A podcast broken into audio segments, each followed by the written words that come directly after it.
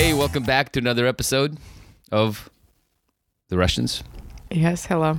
I feel like um, it doesn't reflect uh, the truth of the situation here, because I'm the Russian and you are well, ju- sort of... Jewish? Um, no, it's not about that. Now I sound anti-Semitic. No, I don't know. You're the American. Well, trying to this? pose as a Russian for more authenticity but, and more but, traction. But I was born there, you know, and I lived there for okay. almost nine years before I was rudely yanked out of my mm-hmm. native homeland. Out of your really comfortable uh, sort of high-rise uh, suburban shithole. Yeah, suburban high-rise.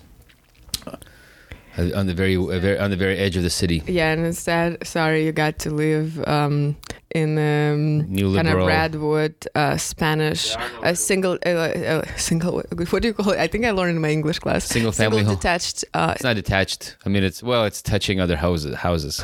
It's touching Ho- other hose. Other hose. It's touching other hoses. What do you call? I uh, want a single detached house. I think. It I mean, was a my detached it would be. I mean, I don't even know what the hell this means, but I mean, I, I imagine detached houses.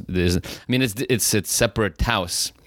But it touches the, the walls of other houses. It touches? Yeah, there's no, not even a gap. Okay, here. You didn't get to live in a single detached house. Well, I mean, in... a single family home, yes. Yes, yeah. uh, no, made, it's pretty, uh, made out of redwood. Well, all all old houses in San Francisco are made out of redwoods because they, they, they... Yeah, but also just yeah. the way they look. It's like Spanish style. It's Spanish style, nineteen ten, nineteen twenty. Some, yeah, it's in the, I think it was like nineteen, I don't remember the exact year, but nineteen fourteen, nineteen sixteen, something. It's a pretty old house, yeah. Yeah, so... Like the backyard? No, and it's, I mean, what's what's cool about the, the, that house... So, Crimea River. Well, whatever, you know, I mean, you know, it's American, my parents achieved the American dream and got, you know, bec- no, because my parents were, were hard, hard workers. People. Yeah, yeah, and uh, they were able to buy a house pretty quickly.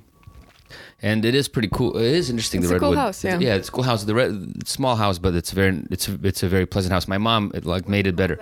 You compare like the new tract home developments that they build, like you know, as, you know, as, if you lived with me in Victorville for a while, you know how they what they look like. That's a tract home. That is not an American so a, dream. So a developer came in and built a bunch of houses, right? And the, what people don't understand actually, a lot of the cool houses that people associated with San Francisco, a lot of the Victorian houses and like, you know, the, the most famous ones are like the Painted Ladies, you know, the ones that are the yes, exact, I know. That was in that that show, um, um, you know, there was that with the Olsen twins. Never even watched it, but I just know, I, I, I just know that those houses it, were in the introduction, like that's supposed to be you where they lived. It's, I think that's the show I heard of. I don't think I've ever seen because I got into Olsen twins and they were like ten.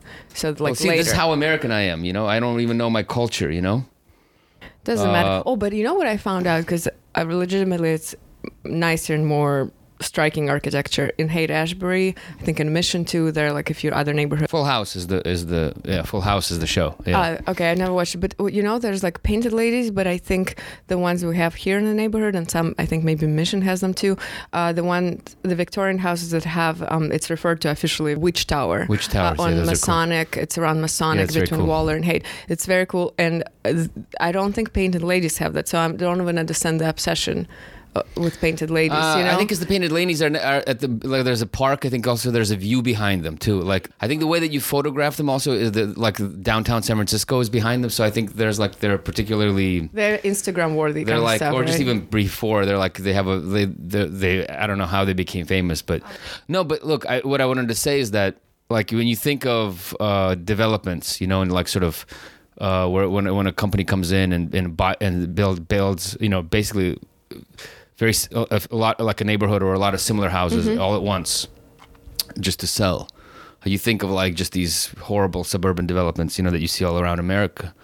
Uh, but like most of San Francisco is actually built that way. So a lot of these nice houses, what we think are nice, were actually built like very quickly by these developers. And they're all the same. And they're all very similar. They have variations on the, on, on the same kind of theme. But they seem fancy, like thought through little no, and, details. And I was reading, actually reading a little bit about this, and I, uh, so it's, it's it's funny, like the standards, you know, our standard, everything's so degraded now that...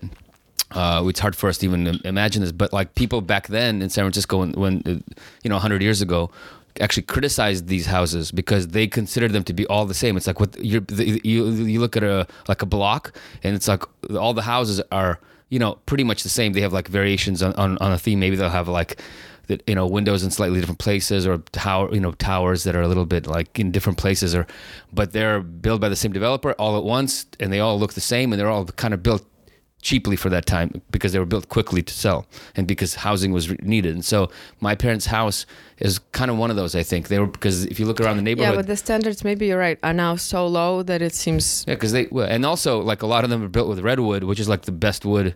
It's like the best, most durable wood.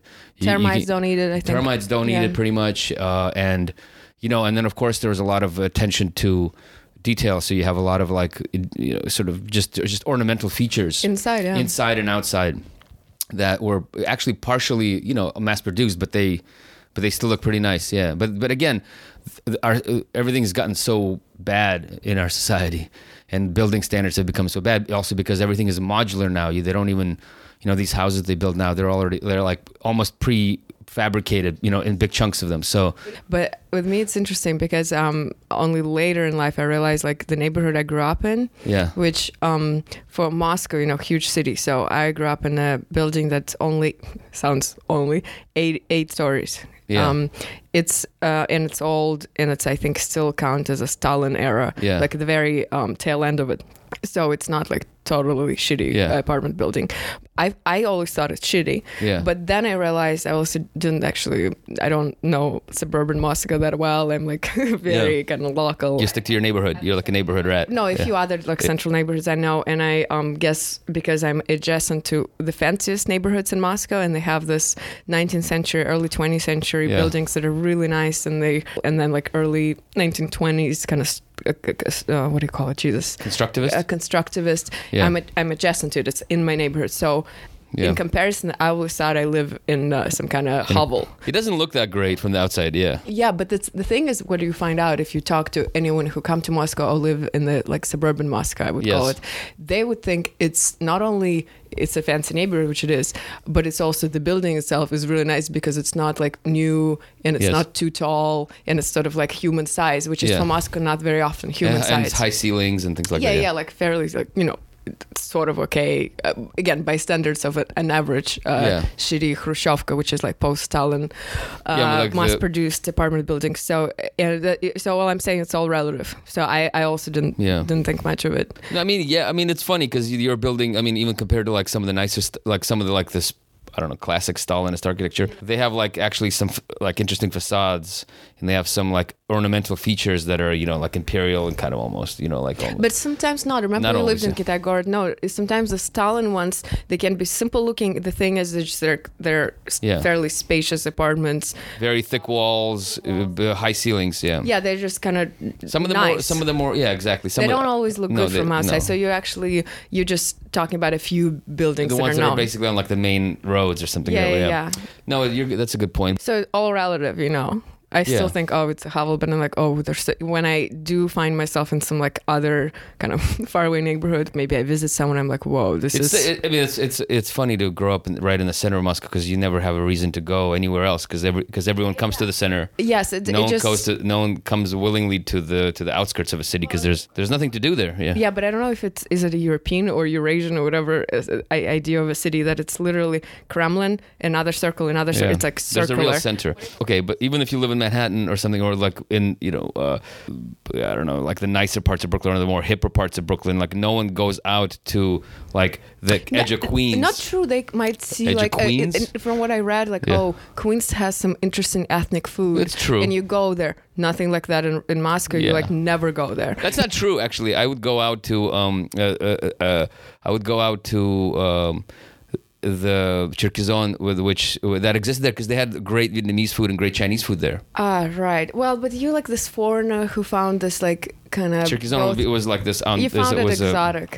A, it was like a market where you could buy shitty Chinese, like the cheapest version of it. I know it's all made in China clothes, and also it was really like there yeah, was just, some food. Yeah, it was like an outdoor market, old school style. Yeah, uh, but just kind of trashy stuff, yeah, and, and, yeah, and there was a lot of ethnic minorities. But you, kind ha- of. You had a different eye for that. In the way you saw it is not just yeah. oh, I need to buy some clothes and I have very little money, or I need to buy something. You go there. That's how people like yeah. approached it. You you you, you know well, you looked at it. it. I just want to pivot to uh, Trauma Zone and um, Adam Curtis. It's a bit like that. You're like, whoa, this is cool. Yeah, and there's like interesting. But okay, I'm sorry, food. But people from like hipsters who go go from like you know Lower Manhattan or Williamsburg or whatever or Greenpoint like take, you know, a subway train for like an hour to get to some ethnic um, enclave where they can eat some great, like, I don't know, Nepalese food or something, right? That's also a version of the same thing. Or Brighton Beach. Or, or the, it's a version of the same thing, you know, it's not like, it's not a mass. Ah, well, I guess it's true, but also what I'm saying is that my idea of that place in an average Russian or Moscovite, it was very different. Well, cause you're, cause you're, I didn't see what you saw, which you're right to kind yeah. of talk like that. Because they were great, had great, uh, great, like you can get some great Vietnamese soup and stuff like that there, which you couldn't at the time get anywhere else in Moscow. Just you couldn't get it. It was only there for, and it was only for the basically people who worked at the at the at the market, you know, right. like actual Vietnamese people who spoke no Russian even, um, or English or anything, obviously, other than. The, uh, I think like a few years back, once the kind of the hipster st- stuff like kind of hit Moscow, now people a bit more aware. There are even guides. I remember reading where to find like this ethnic food, truly mm-hmm. ethnic, not just like um kind of fancy, but what yeah. the t- Tajik um, kind of workers organize for themselves. You can find their little restaurant or yeah. Kyrgyz. So so there's a guide like that. So it, it has become it's, cool. It's been going. It's yeah, happened. You can go a bit further. But also, I'll center. tell you because I mean, in, like okay, all right. Like let's say I grew because I grew up when I grew up. You know, in Leningrad. You know, I grew up in one of these. Basically, it was the edge of develop, the development. It was like western to um, kind of southwestern, southwestern edge of the eastern right? edge of the city, and literally across the street from our. I mean, we had like we we were in this big massive. Um, kind of uh, incl- it's called in- apartment block. You know, an apartment block. So there's like almost like they're like it's some kind of it's not not a square, but it's just a sort of mass, a kind of a kind of square like apartment block that overlooks this big courtyard that had like two kindergartens inside of it actually, and you know and and so we ours you know our our uh, apartment you know like one side of it looked in the courtyard, the other part looked on the other side like so on the because they were pretty narrow buildings, mm-hmm. and you know we looked I looked on the on the road. A big road, and beyond it there was nothing. There was it like th- beyond it there was nothing except construction sites that were like slowly going up. So we were on the very, very western edge of the development of the city, and like beyond that was the Gulf of Finland. And so it was like, so we grew up basically, you know, at the very end of the line, uh, and beyond this, and so we a line when because the people don't get it. I think it's like you take a a, a subway, yeah. and it's a final whatever stop. And then yeah, I think my parents would also take a, a, a, a. You also need to take a bus to the subway. Yeah, you can't even walk to the subway because it's far. So you take a. And a so bus. we, as kids, spent time. My brother, you know, who's older than me, and he, him, his and his friends, you know, they would take me along with them, but they would like spend their time basically exploring these. Basically half-stalled construction sites because it was a late eighties, and you know the whole economy had ground to a halt. So yeah. like these like these things that were just standing there for years and years and years, frozen. But you know now yeah, it, I would say, oh, it's pretty cool. It is cool, and we, it was actually kind of interesting. It looked, you know, thinking about it, it was almost like Stalker or something, you know, like that's the kind of, yeah. those kind of, actually, like literally like Stalker, you'd go into these basements that are half flooded.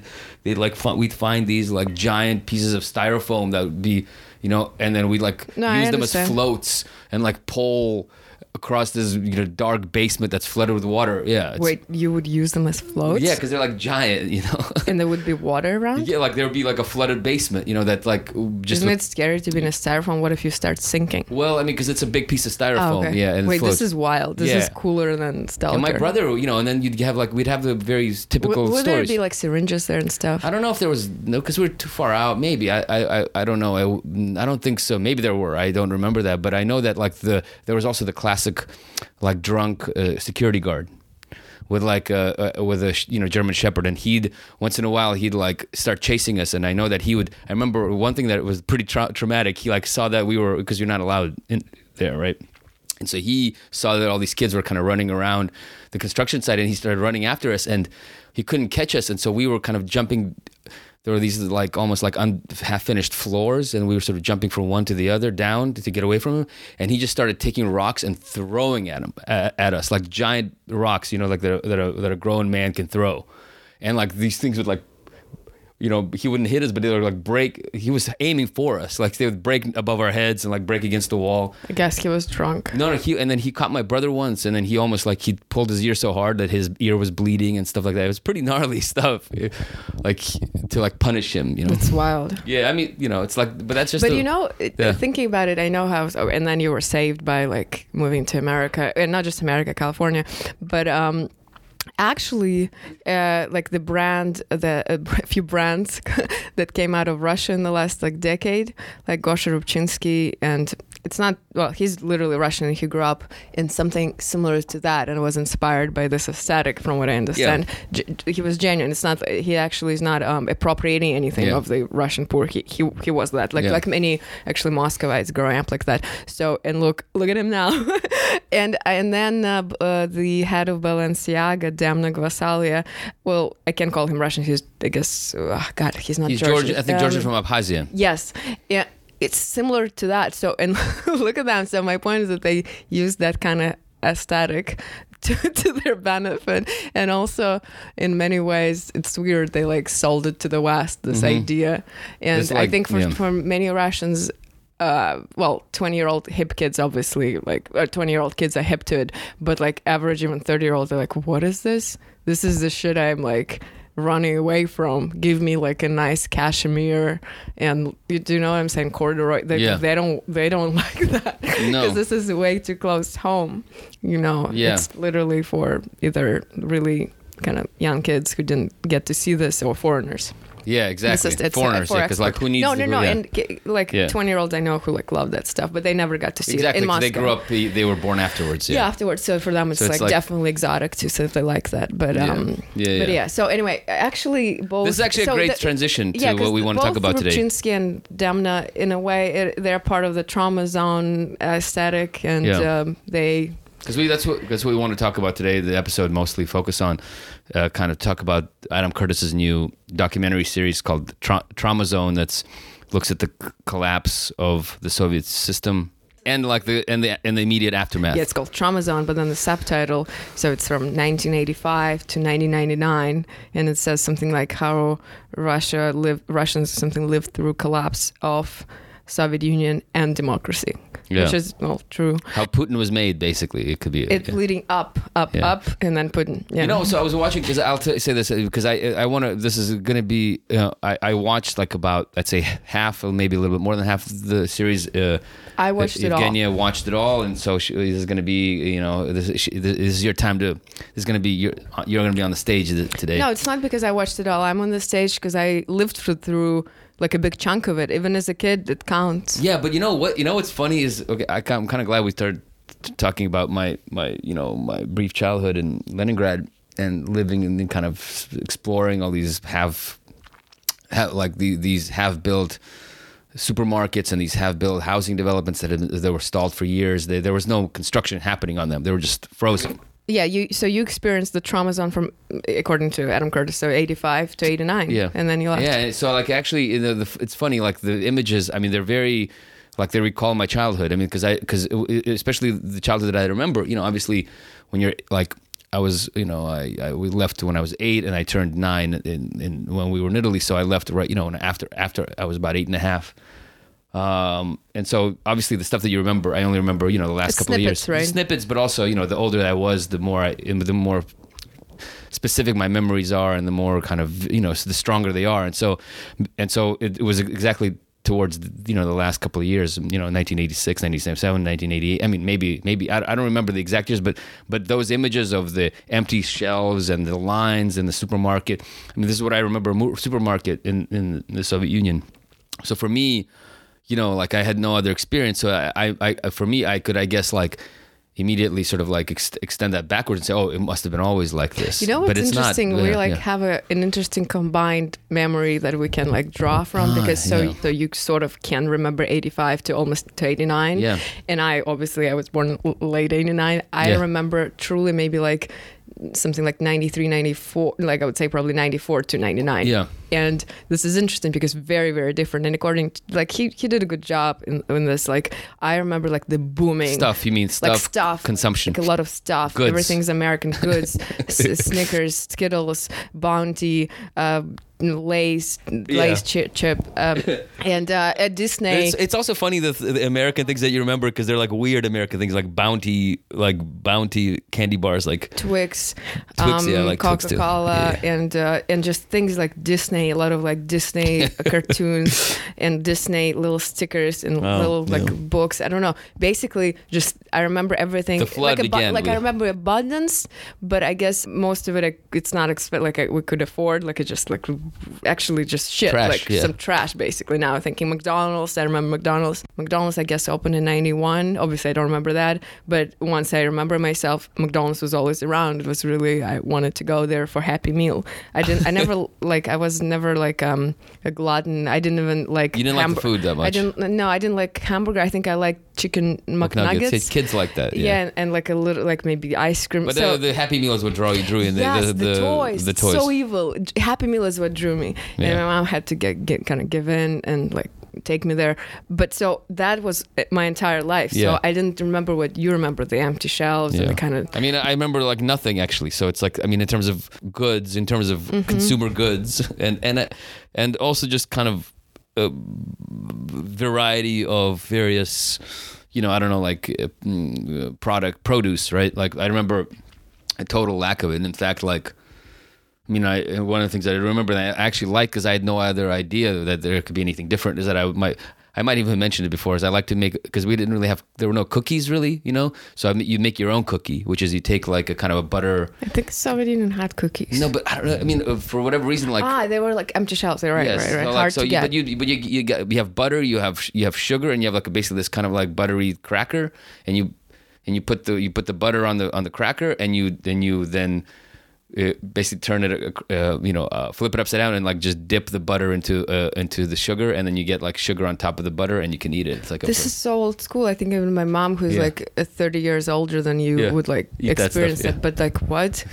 and Anna, it's inter- it's interesting. I mean, it's I, the, I things like were changing lot, yeah. so fast that like a few years could be really crit- like critical to the experiences. Yes. And one of my best friends um, in Moscow, she's uh, four or five, no, just four years older than me. Not like no. Marina, not not that. Actually much, and her relationship to all this stuff is very different, more like you. She never got to be like obsessed as a kid with, because they didn't have it, like Bounty or Twix yeah. or all that stuff yeah. So she would buy like the more, even when we were already like teenager, she wouldn't be like, she wouldn't have any like memory kind of childhood connected to all this crap yeah. So she would be more into like more traditional cookie or yeah. it wouldn't be this no crap. No, it's actually it's actually like in a, on a way, it's like almost a positive thing. I was hooked on crap because because you're like yeah because you got all the trash. You basically like total it, trash, and that's like the memory of me being four. Yeah, you got I all mean, the, you got all like the processed trash that yes. like uh, Western, you know, American consumerism like per, uh, pumps out. Yeah, and actually yeah. my other great friend who's only a year, well, basically the same age, but maybe she's a year older, so that's like equal.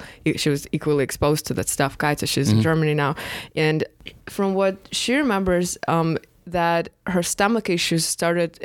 Uh, with her eating a lot of Snickers. Oh wow! Because her dad would buy, or her parents would buy her that because she would want it probably. Yeah. And people were not super savvy. They're like Soviet. They wouldn't really know that it's much worse than just having.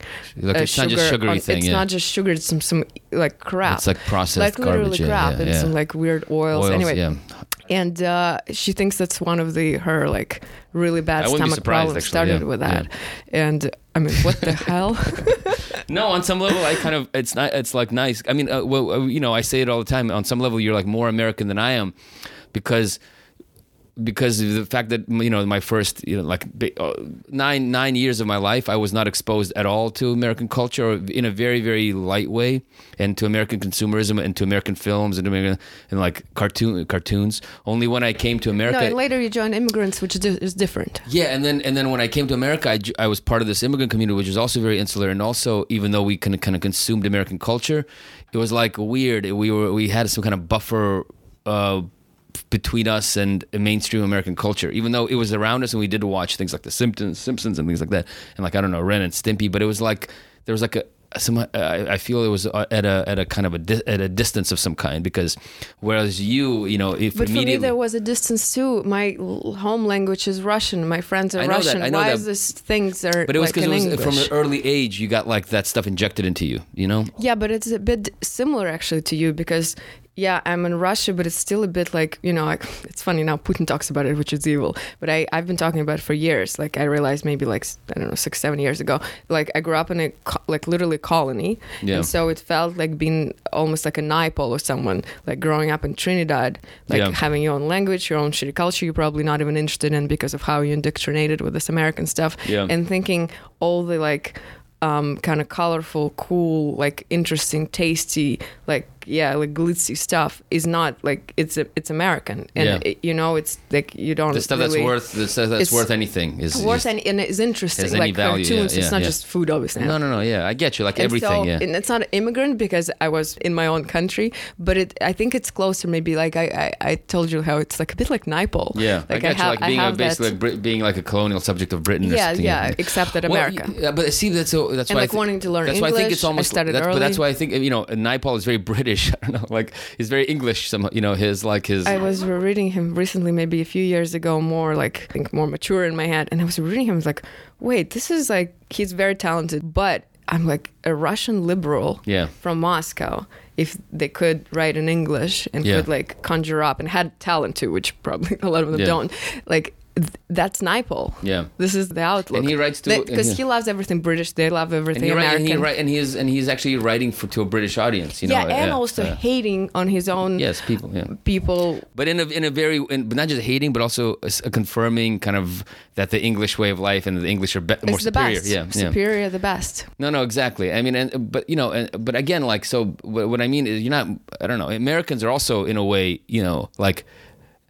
Americans are also colonized. You know, there's like the internal colonization of the American people. I mean, by by these by these horrible companies and these companies that you know produce this stuff. So you know, like in a way, everyone is a victim who falls under the spell of the of, the, of these things. You know, or like they're p- pretty passive about it. You know, for the most part, most people are. And so, um, I, I just I just feel like I'm telling you, like my sense was you you you're, you're more you were exposed to. This cultural imperialism and this consumerist, consumerist imperialism, basically of America, from almost from day one, you know, pretty much. From, from what I remember, from yeah. what do you remember? Like, like my, I remember, like my mom would watch because she also would expose. It's almost like she's much older than me, but we were studying, being exposed to this stuff at the same time. because right, fun. so so yeah. she was as ignorant and as naive almost yeah. as me, except she was an adult woman. But I remember her watching uh, snippets of it. Dallas, which I think one was the earliest uh, shows uh, came and like got translated into Russian, and soap opera, soap opera, right? Dallas, and See, I don't uh, even know and this that's thing. What I thought. Like, oh, this is America. So huge staircase, some lady like, in like a dress, and, and you know, again, it's not some like party or ball. They're just at home. Yeah, so, it's like all these oil, oil people, right? I yeah, but I didn't really th- of course, know you're what a kid, it, yeah. what is oil. Like, I didn't know what it means. Like, oh, these are special rich people or whatnot. I just thought, whoa, this is America. Like a big staircase. Looks pretty cool. Yeah, yeah, and a lady like coming down in some like long dress and like yells at her husband. See, this is what I mean. This is what I mean. You're like more American than, in a way, culturally, you're more Americanized than I am, and, uh, just because you had that shit, bla- you had that trash just blasted into your brain yeah. from day one. Whereas I had like, you know, almost ten years of, of buffer. Like I, I only found out about these shows when I was older. Like, you know, I I never watched them. I mean, I even think that I only after I came back to Russia, I heard about these shows because like I would have to, I learned some, some things about American culture from, you know, you, from other Russian people who, you know, who were like exposed to this stuff. So I, that's what I mean is like, I feel less American than, you know, some Russians who had to, who were, who were again, like subjects of this stuff from an early age. I feel, yeah. I guess me, kind of. You're more wholesome than I, I look feel. At me. I feel I actually kind of grateful for that to some degree, just because that stuff is destructive. It's toxic. It's, it's, it's horrible. So it's toxic. And you, it, like, it's yeah. horrific. And, and so, and like it, the fact yeah. that you were able to get out of that, you know, and sort of uh, saddle it, you know, get on top of it, and like understand that is like, you know, a good thing, because just it's. But just, that's partially only because I I don't know what you call it, moved, immigrated, or yeah. whatnot. So Trauma Zone is about the stuff that we talk about. You know, they were talking about this, right? I mean, in his you know in his own. You know, well, his own way. It's not you know that's again. It's seven hours of basically archival footage that is um, edited, I mean, masterfully by Adam Curtis, but it's done in a kind of such manipulative way, trying for every episode of like every hour mm-hmm. to at least like show or build up a few different storylines, yeah. which is, I know, not easy out of just archives and with no narration. It was not working on me the way um, it worked, I think, for Western audience, um, how kind of bingey it seemed and riveting, and uh, most comments on YouTube are like that. And uh, partially, I think it's not just archival footage because how he edited it. Again, they're like sort of storylines he's following in every episode. So it, it didn't work on me. And I guess one of the my biggest commentary is that it took me, well, we're almost like a month late kind of yeah. doing a review of it. I, I literally couldn't take more than maybe like half an hour, half an episode it at the time. Yeah. So I had to like stop or watch, like finish watching the next day, because again, for me, it's not, it's not riveting and it's not exotic. It's, for me, it is like a perfect example of uh, trauma porn. It should be called trauma porn, really. And I think because I do come from that world, and a lot of um, the kind of just um, char- characters of what do you refer in documentary, I think you refer subjects, mm-hmm. are not subjects for me. It's like very familiar. It's the people I saw in the street. It's too close home. And because of how um, just sad and uh, yeah, I don't know, just depressing and unfair and just, I mean, just Tra- violent. Traumatic. It, it was, yeah, like the trauma. It, it all was. And it's kind of like I was somewhat like running away from it. Uh, not the empty shelves, because I didn't see it, but just like this kind of like dark, weird, consumerist abundance next to extreme poverty. Because again, I'm from Moscow, and and that's interesting. I think I read it somewhere. One of like criticism of the series, someone gave that. Oh, why is it so like Moscow central? Kind of the whole thing is mostly outside of like. Um, outside of like footage of some grandmothers. Armenia. Well, there's also like Armenia, there's Azerbaijan, there's like some Abkhazia. Yeah, it thing. shows yeah. like the conflict zones, and like if you, um, sometimes it shows like republics, what's going on in the former Soviet republics uh, that Latvia, basically yeah. go through civil wars, like bloody civil wars. And and sometimes it would show some grandmothers in Siberia or something like this. Yeah. Outside of that, most of it, It it is like Moscow, like centered in Moscow, and I think because yeah, because it is because the dissolution uh, happened because Moscow people wanted it, uh, you know, like the nomenclatura types wanted yeah. it, and all the privatization. It does show this all the burka. Because it's the center of power. I mean, first of yeah, all, and, yes, and of how centralized the countries. Yes. Yeah, everything was happening there. So so yeah, I, I don't find it like I don't think it's a fair criticism. Yeah. It's how it was, and obviously plus also the all the all, you know again like no, and it shows some poverty. And he, I mean, uh, also, it's not like he is uh, going out there with the camera himself. I mean, he's he's working with the archival footage that he has, B B C, yeah. that the B B C has in its archives for the most part. So you can imagine that the, most of the people who are working for me, the media and, and are, you know, shooting this kind of B-roll or whatever it is, you know, wherever the kind of like some of the stuff is. Some of the stuff is A-roll or, you know, like actually stuff that went into some kind of news broadcast at the time. But a lot of it is just sort of random. Yeah, yeah, yeah. It looks like just random stuff that maybe never even was shown anywhere. Yeah, yeah that's actually an interesting thing. And, and so was, just, it ever, was it ever used I, yeah. anywhere? I don't know. But, but I mean, probably for the most, probably, oh, maybe little clips of it, but I mean, I imagine. Yes, but one of the things you notice immediately, again, not as a foreigner, but who kind of knows this thing from inside out, is that it's still truly only shows you really poor people yeah. um, with just sacks, sacks of potatoes or something like this, yeah. uh, mostly like old women. And then the kind of the um, bureaucrats doing uh, yeah. privatization thing and just pushing through shock therapy, uh, shock yeah. therapy in a way, and Yeltsin doing his like I don't even know what do you call populist, it eccentric uh, populist um, sort of populist uh, act yeah populist act or just being drunk. And I know it's famous footage, it was even shown on, on T V too, just doing his like yeah, drunk that's, ex- the, that's the end of it that's the end towards the end of the series I guess yeah yeah, yeah. And there's like a kind of almost like it's polar right. So you, and it's edited well together. Is this like is people suffering? And then the elites, and elites doing their thing. Uh, it seems like the elites doing the thing, and people are getting kind of obviously crazy rich and offshoring a lot of wealth during privatization. But then what's interesting, the, it, it seems like the way he portrays like the key actors and all this like political theater is that they were doing the stuff they meant well. Yes. And then things got wrong, and all these people around start stealing or doing things they or start like civil wars and stuff like that, and they feel so bad and powerless and sit uh, somewhere in their office yeah. and are seen by their assistant crying. Yeah.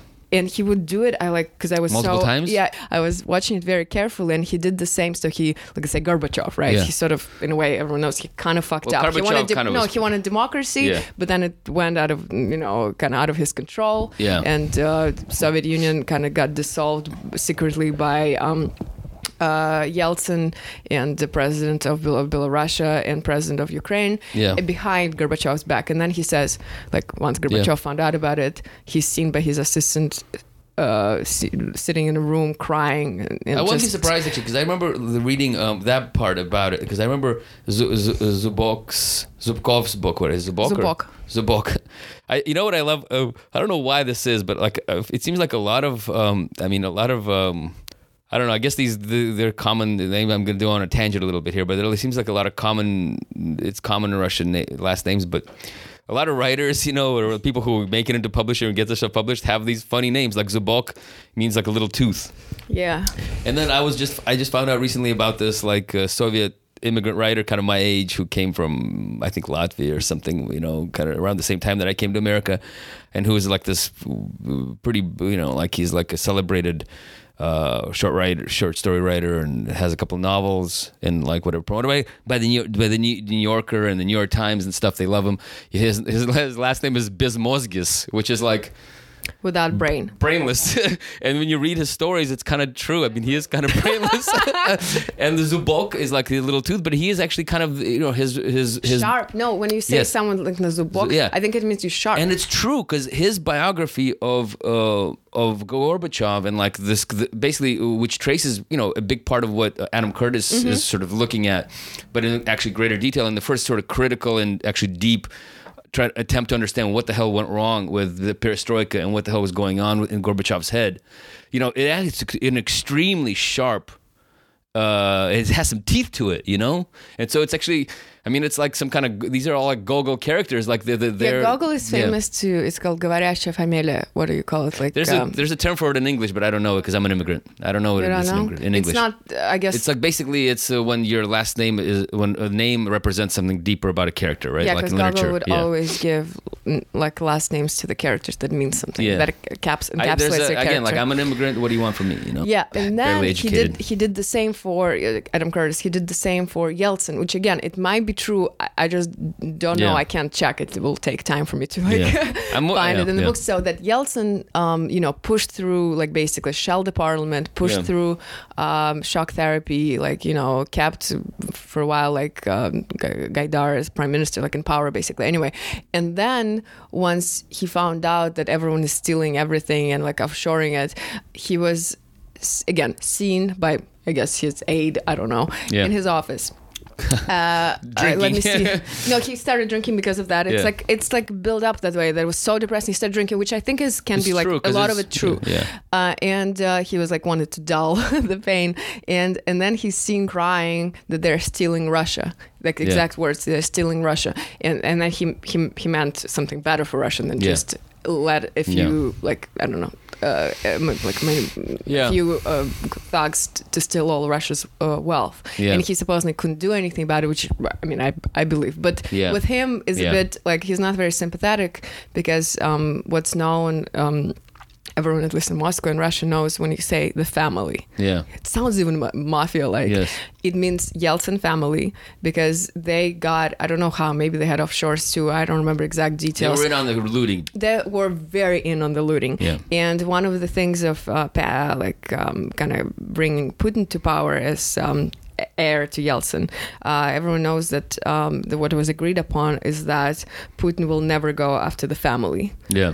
You know, and won't. The family was kind of will just sort of recede into the background, but it'll never. But it'll, will, it'll, yes, yeah. he will not go, and he he never did, and yeah. he still like we sometimes talk about it. How surprising it is how popular he would be. Yes. If he did go after the family and after Yeltsin. No, the the the the the, the pact is still active, and you know, like even in his speeches, you know, in his speeches.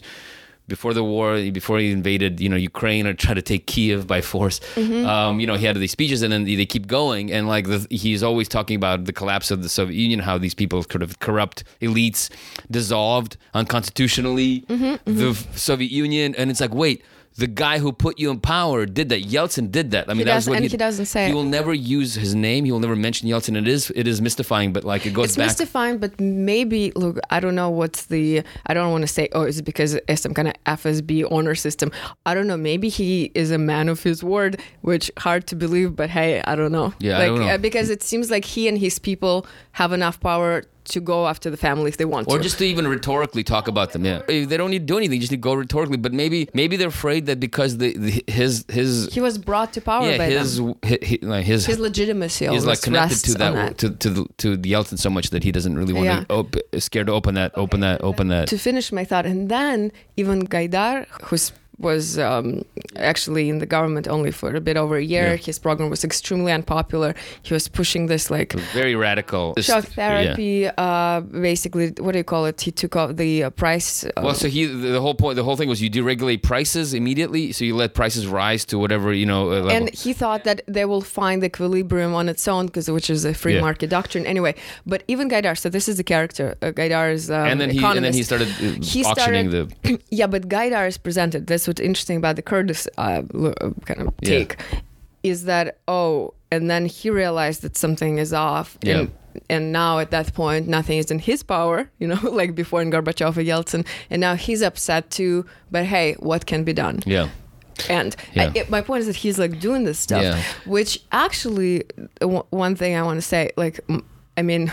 My mom is extremely apolitical, apolitical person who like lived through all of that, but he she had me as a small child, so that adds another level of just kind of like well, being in your own world. Well, this thing was happening, she was like raising you, yeah. And she's yeah. still convinced to this day about this, that those people that Adam Curtis shows as reformers who like clearly failed uh, meant well. Yes. And even if um, kind of economy and just people's lives and people yeah. dying, all this like horror stories are true, they really meant well because they didn't know any better. Yeah. And she knows some of the economists around that circle, not personally yeah. Chubais or Gaidar, but I think there's some truth to that. And Adam Curtis trying to go there as oh, well. Yeah. Like if you lived in the Soviet Union, even if you're like this elite economist and you can read in English and you get some press f- from the West, you never lived there. You yes. probably, in the best case scenario, went there for a week and was in awe of the abundance.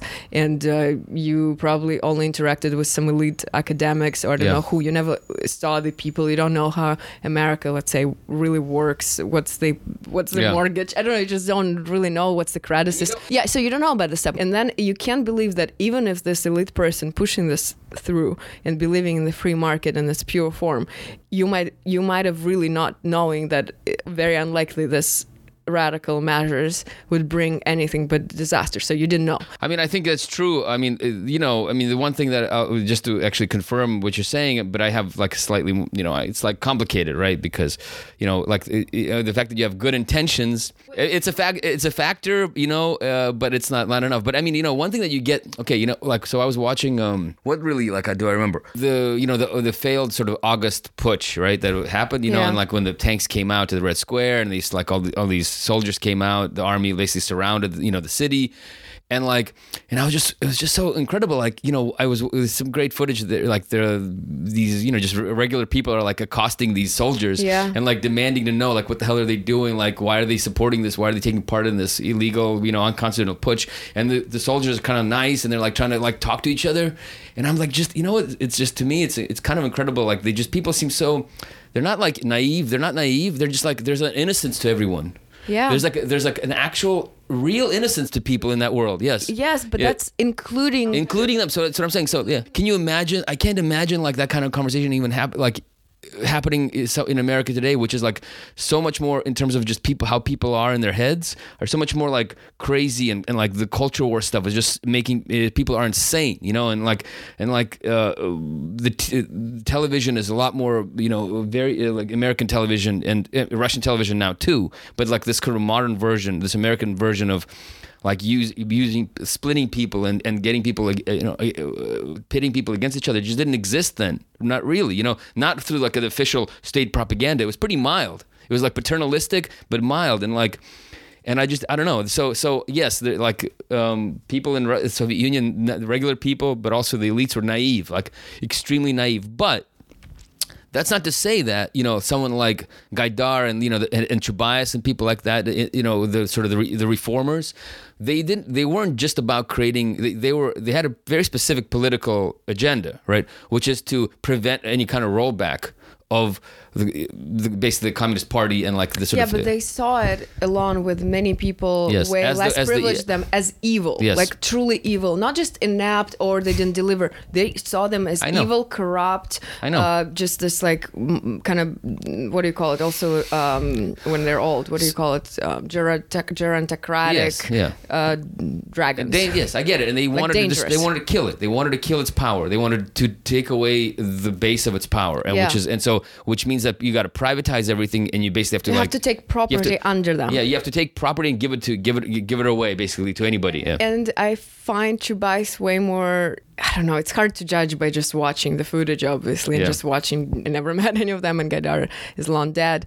Uh, Gaidar seems somehow more kind of pure, theoretical, free yeah. marketeer, where Chubais not only got rich off the privatization, I, I know in fact in Russia is that Gaidar and Gaidar's family didn't get rich of it, and whatever he died and kind of almost uh, in oblivion, hated by all the Russians who yeah. associated his name with privatization. While Chubais also hated all the Russians, at least like became a, what is he, multi, oh, I think he's might be even a billionaire. I, I, yeah, I don't know. I always what is forgetting, is he multimillionaire, billionaire, maybe even a billionaire. Anyway, but Chubais also seemed to be at least more aware of what he's doing because and more and, and was able and also open about it and yeah. open because there's this amazing video. I think I, maybe we posted it somewhere. Him in a private jet filmed by who I don't know who I don't know T V I don't know uh, someone, and he talks openly about how. It really almost like doesn't matter who gets all those industries and buys them uh, cheap of those uh, yeah. auctions, because the most important thing to to destroy uh, like Communist Party and not to let it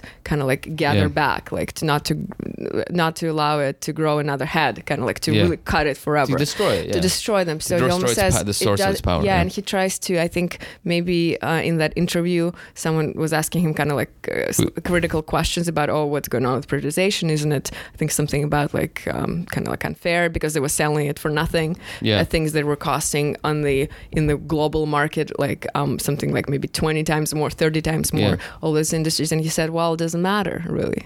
And yeah, it, no, no, but it, that's he's saying that. I mean, it's hard to forgive. I'm not surprised that like people want him like dead. No, and and I, I'll tell you this. Even in in, in Adam Curtis's film here, um, Gaidar says.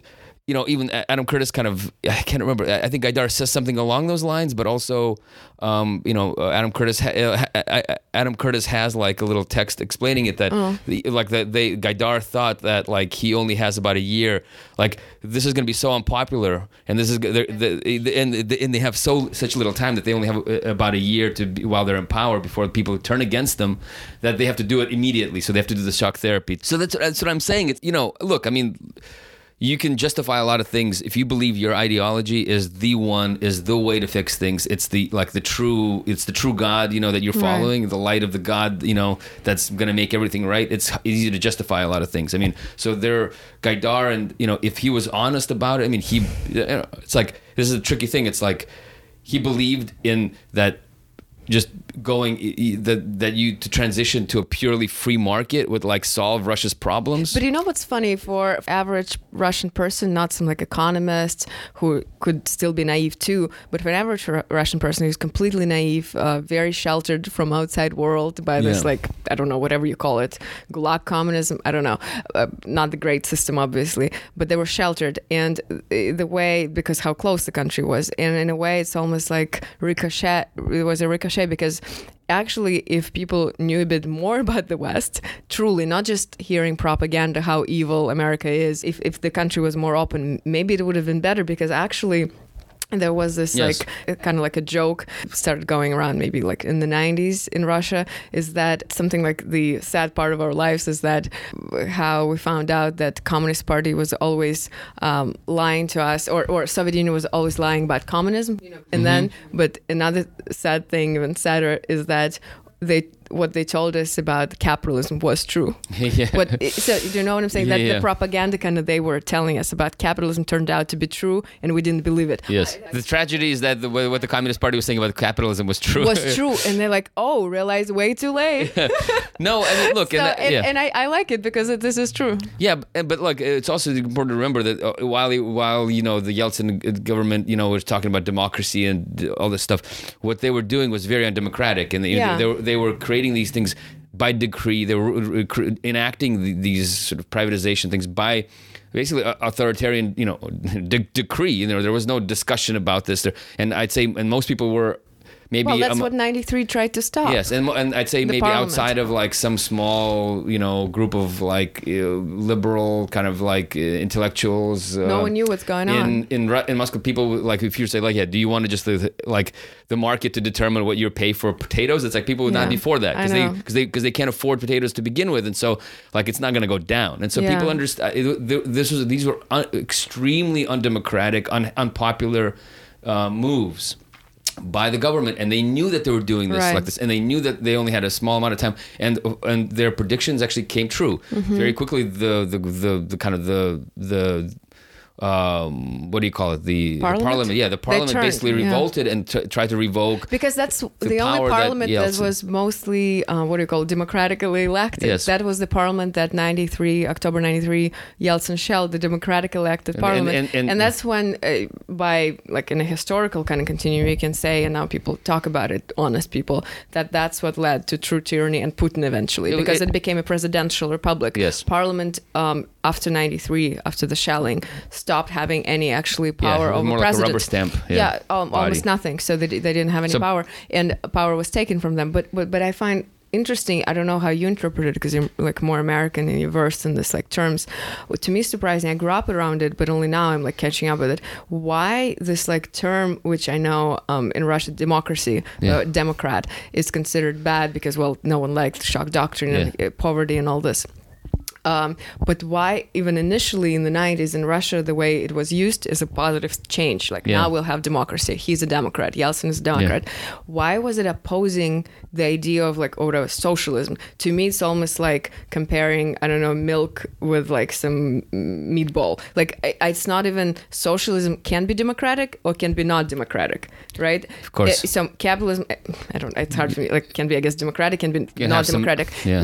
no, no, but my point, I, I'm just trying to be like which it's tricky it's a bit yeah. tricky. I would say socialism has potential to be more democratic than capitalism. Yes, but the way capitalism the terms, is hard to make a democratic capitalism. Yeah, but the yeah. way yeah. they use the terms, it's almost like capitalism equals democracy. Of course, Democrat is capitalist, and tyrant or whatever what, what yeah. do we call them is socialist. To me, it just doesn't even term-wise but, but makes you know, no I, sense. Like, no, what are the terms of it? Yeah, well, I mean, I don't know. Like terms don't. Because here, no, I'll tell you why. Now, when I live here, even historically, when someone is, oh, maybe even it's considered fairly not like not radical, kind of like in the yeah. center, you can be like social democrat. Yeah. And social democrat is exactly what it means. It makes more sense to me. You kind of for so, socialized, yeah. kind of, I don't know what to call welfare state democracy. Social which democrat. Was, which is what kind of Gorbachev was trying to achieve, right? Yeah, yeah. Gorbachev wanted, he kept saying how we should he save socialism. He wanted to create like a return to the Soviets, basically. Yes. To the original. Power to the Soviets, yes. power to, to the representatives create, yeah, of the people. Yeah. So uh, do you know anything about it? What the hell is like democrat as opposing socialism? It just makes no sense because actually it's not opposing. Because I think, because I think, because I think that, uh, I, I mean, you know, I don't know. I, I think that it's kind of clear is because... Because socialism, in, in the minds of the of a lot of you know uh, people in in Soviet Union, uh, was, was was yeah undemocratic, was uh, synonymous with a kind of authoritarian system, right? Uh, with, they were with, yeah. smart with that, and so and so in a, and and so the West, which is you know uh, has like very good branding, you know for, for people outside, very good branding and very good propaganda about itself, and you know it, it, it has and it and it, there's some truth to it. I mean. And the fact that there are some democratic aspects to American society, obviously, uh, that you know, even with the contradictions that exist in American society, with capitalism and democracy basically being opposed, because capitalism is the rule by capital, and capital, and capital is not is, democratic. Is not yeah. democratic, yeah. And so, and in fact, in this, what you're saying, it's actually socialism is more democratic in it theory. Can because, be in theory. Can be because you're actually capital. Is not like in the hands of a few, although even in, a, in, in you can have sort of social, yeah. state capital, basically capitalism, yes, where yes. the bureau, uh, bureaucracy controls the capital, which was kind of what it was happening in the Soviet Union, and and and then these state capitalists became the true capitalists when everything collapsed because they, they bought all the state enterprises, and right. so what you like to do is when someone's kind of it, when someone's kind of rich in Russia or someone's kind of has like any kind of um, capital behind them, you're like, who's their dad? Like, what did their father do? What kind of like state state? This is what you like to ask. What, is it, what kind of Currently, state enterprise? Yeah. yeah. What kind of state enterprise did their parents come from?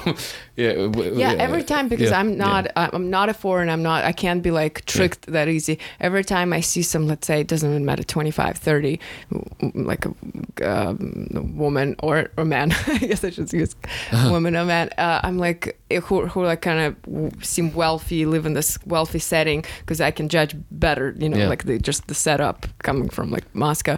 I'm like, okay, where do they come from? This is very rare. They belong yeah. to this tiny, tiny minority who like, got who, rich over very yeah. specific Who's thing. The, which who, which the state enterprise did their parents, you know, like, and they're, and they're also usually like Communist Party members in, in nomenclatura. Yeah, or and then, the, no, no, no, no. Yeah. I love doing that. Okay, oh, their dad privatized this. Who's the, who's the granddad of this lady? Oh, the granddad was party apparatchiks. Perfect. Granddad, party apparatchiks. Dad privatized something, and she's a filmmaker. Yeah. Or, so, or like, yes. whatever. It's perfect. Like, oh, that's perfect. Yeah. So I, I just think that that's what the democracy meant. And I think, you know, Yeltsin was, when you even watch, you know, some of the stuff is great in Adam Curtis's, you know, I think we should get to the, you're also criticism of the, the yeah, thing about yeah. the pro- porn, but you know, like Yeltsin was very, you know, he's was, I think, very specifically very vague about what his, he, what his economic uh, plan was, right? Yeah. He, he, he talked a lot about democracy. And I think even one time, you know, he got up on the tank and he was he, Not like one time, that's his famous time, ninety-one. And that one time push. He got up on the tank and, and he even, you know, like he talked about, egal, I think egalitarianism and uh, democracy. It's like, these things are, you know, it's like you, you, you can project onto it whatever you want, you know? Whatever, yeah. And so, and so, And so, in the end, though, like uh, this democratically elected uh, parliament gave Yeltsin a kind of power to, you know, to, to basically restructure the economy, because it was like. But seen they as wanted a, to take it back from and, him, and yes, he and shelled so, them. And so he did this thing which they knew would be extremely unpopular, and when they tried to take it back from him, he basically illegally, um, you know, he he attacked the, the parliament, and he illegally um, just canceled it, you know, and and and and and. and put it, basically rewrote the constitution but what I, and all what these I like things about Adam Curtis to, yeah. I think shows it rather nicely, because he, I think he makes like a good distinction between ninety-one putsch and ninety-three, is that no matter how yeah. like bad the communist uh, top men were, and they had um, army under them, all the tanks, they brought the tanks and they didn't kill anyone, they, they didn't they shoot. Ran over a couple of people, but yeah that's Yeah, well, it was in ninety-one. It was like literally. Well, it, it was actually an interesting no, story, yeah. right? The guy, yeah. the head of the special operation in Ukraine now, was a young army guy who personally ran over, I think, a few people, and that was the only yeah. um, killing that was done yeah, in ninety-one. The only, the only, the only but, killing. But let yeah, me, yeah, yeah let sorry, me sorry. Go ahead. Yeah. So all I'm saying is that uh, no matter how like bad supposedly those communist party apparatchiks, top like Politburo guys were, they actually were not violent and didn't no. wi- they could use violence. That was their time to use violence to like to actually preserve stop, their system yeah to preserve this. They didn't use it yeah. uh, or, but Yeltsin when I did. sometimes when yeah. I yeah Yeltsin sometimes did. when I talk about it, I think I've heard like the response is that yeah they didn't use violence, but that's because already even army that was under them didn't really believe in, in the in the in the system. And that video you're referring to, the footage where the kind of simple people come out and try to talk, that's from ninety-one, yeah. try to talk to like young I don't know like soldiers, asking what the hell you're doing here, why you, why are you with them, and the soldiers can confuse too, they maybe also don't really know what they're protecting. So there was this um supposedly they say there was a complete kind of Yeah. Uh, lack of belief in, in, in this in the system, and so partially, but but I still say they could have used violence, even there was lack of belief, and they didn't. And Yeltsin somehow by, first protected the parliament in ninety-one and then shelled it in ninety-three. So in a way, he was way more undemocratic and violent. Yeah, and some, much more. And, yeah. yeah, and so and I think it's fair to say uh, Adam Curtis doesn't really do it because well, there's very it's hard to um, kind of use this format and to. Uh, I don't know. It's sort of patchy, right? Because there's no voice. It's like he, he had us it together. Superficial, but, yeah. It's, yeah, it's in the end, it's superficial, even if it's riveting for, for people yeah. to watch. But yeah, but I would say that it's fair to say that the system that kind of there is in Russia now and Putin and all this like tyranny or whatever, people like to say it was created in ninety-three in a way, yeah. from ninety-three on. when there was at least some promise of this like kind of parliamentary body that was like well, popularly elect, and that ended. You know, it's funny because like that was kind of the thesis of the book that we, Mark and I, never wrote. You know, when we were trying to write this book, uh, how how America helped to create Putin. Basically, uh, that was the thesis of our story because you know America backed uh, Yeltsin and backed his undemocratic reforms and backed the fact that he shelled the parliament, and even Bill Clinton at the time um, compared Yeltsin firing. Oh no, that's I'm sorry, I'm I'm, I'm confusing it. It's Yeltsin in the, the first Chech, Chechen War. He called he called Yeltsin uh, basically Abraham Lincoln, uh, and, and that like him going and attacking Chechnya is actually you know uh, you know the civil war in you know fight against like whatever slavery. Anyway, the America backed Yeltsin completely and backed his undemocratic sort of takeover of power. And you know, for us, the, the, that was the whole thesis: is that Putin, the, the, Putin, and the, the sort of the government that he controls now, which is very authoritarian and complete, and under his under his control completely, was created, you know, by Yeltsin. And so, and so, you can't really, you can't separate them out, you know. It's and, weird, yeah. yeah. America probably doesn't st- even now they wouldn't want that book because it would oh make them God, look bad. Oh my God, you know, bad. we like our the, the the only publishers that were kind of interested in even publishing this thing. The only reason they even like got us on the phone to to like talk to us about the book was so they could laugh at us. You know, we had some in-person meetings for this book, but uh, you know, we had more kind of in. preliminary sort of conversations with, with with interested publishers about it, and yeah, I mean, it felt like they wanted it, they wanted us to like they actually couldn't believe. They, you got to remember, this is like a, a, a, during the Trump, the Trump was president. Did you say yeah. they wanted to meet you in person to laugh at you? Well, just to, to get us on the phone, and like they wanted to ask, about, like they had questions about the book just so they could like because they, they couldn't believe that this is the argument that we were making that like America is responsible for Putin. So they almost were so surprised that they wanted to talk to you just to see who the hell you are. Well, just what what if like. Actually, we meant what we were saying. You know, we, they knew who we are. But uh, is it because uh, they genuinely think it's not true and outrageous? Yes. Or because they're like, you can't talk about that stuff. No, they just they couldn't believe that they, it's, it's generally ridiculous what we were trying to the okay. argument that we were trying to make that actually America is responsible for Putin. And of course, you know, because at the time, you know, they everyone believed that Putin, especially in sort of the liberal publishing world, uh, everybody believed that Putin was, you know. Put Trump in power and all this stuff. Yeah, so but, it's like, but you so know what's interesting about that book that didn't happen, and I, I still think it, w- it would be very interesting to have. But being a, a Russian, from what I know, uh, the I'm not talking about like um, just liberals who would probably hate this idea because I think Americans did all everything good.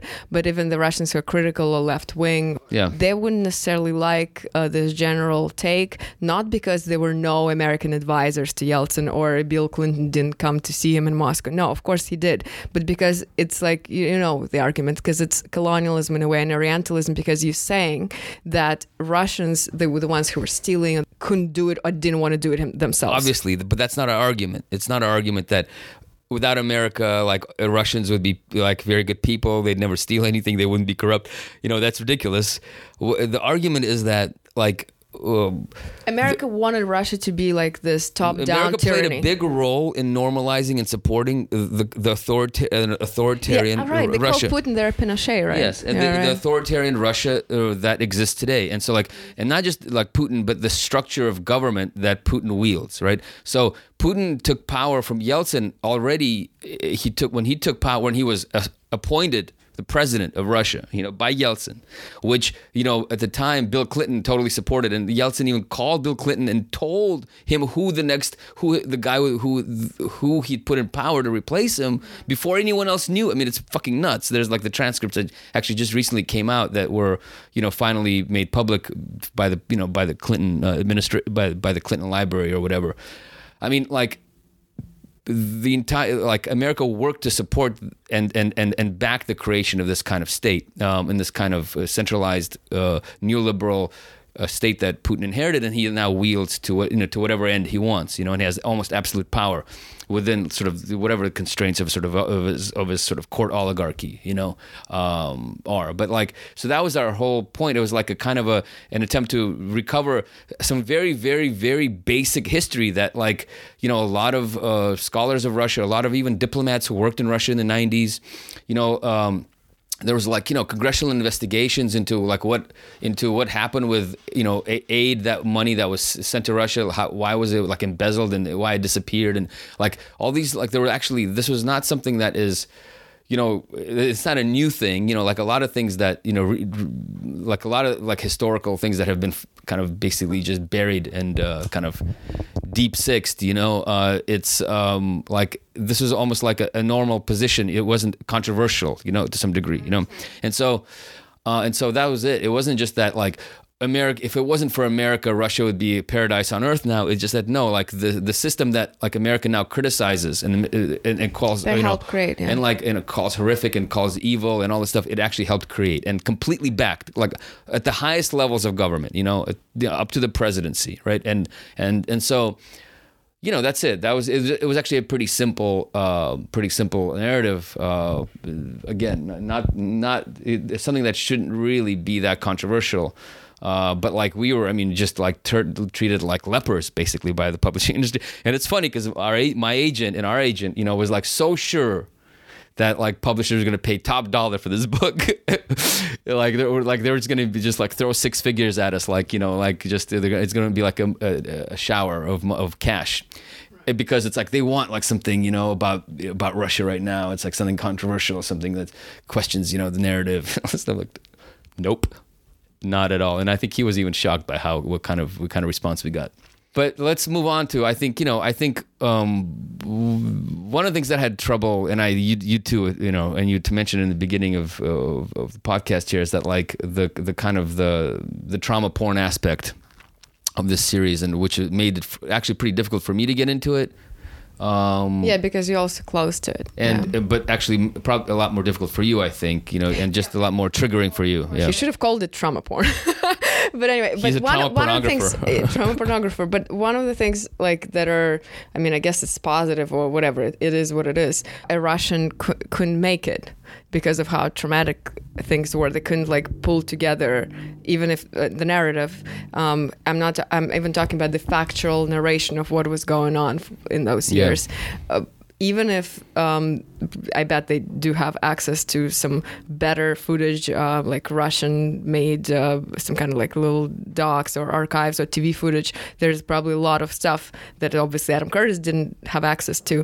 But yet, despite the abundance of footage, I don't think they would co- could pull it together because from um, m- my experience, and I am kind of grateful to him, he did it, even if it's trauma porn. So I'm kind of not totally critical of it because I feel like an average Russian would still benefit from watching it. I, I wish there were like Russian text. There was Russian text, not English, because I think most people don't really know the sequence of events and they're like yeah. very confused about what exactly was going on. And Adam Curtis kind of almost included this narrative in the show. Yeah. How when he talks to like, uh, to me it's a bit like, again, very trauma porn, mostly very like peasant, I don't even know, maybe literate, but sometimes they even seem illiterate, uh, old women talking about what's going on, do they even care who they vote for. They're like, it's it seems like they don't know what was before. They don't really know what's the difference after the Soviet Union collapsed. Yeah. They know that they always uh, get the short end of the stick. They kind of were poor. They are poor or more poor, but it's all almost like kind of like irrelevant. They don't. Who's in power? They don't, they don't really know yeah. what's going on,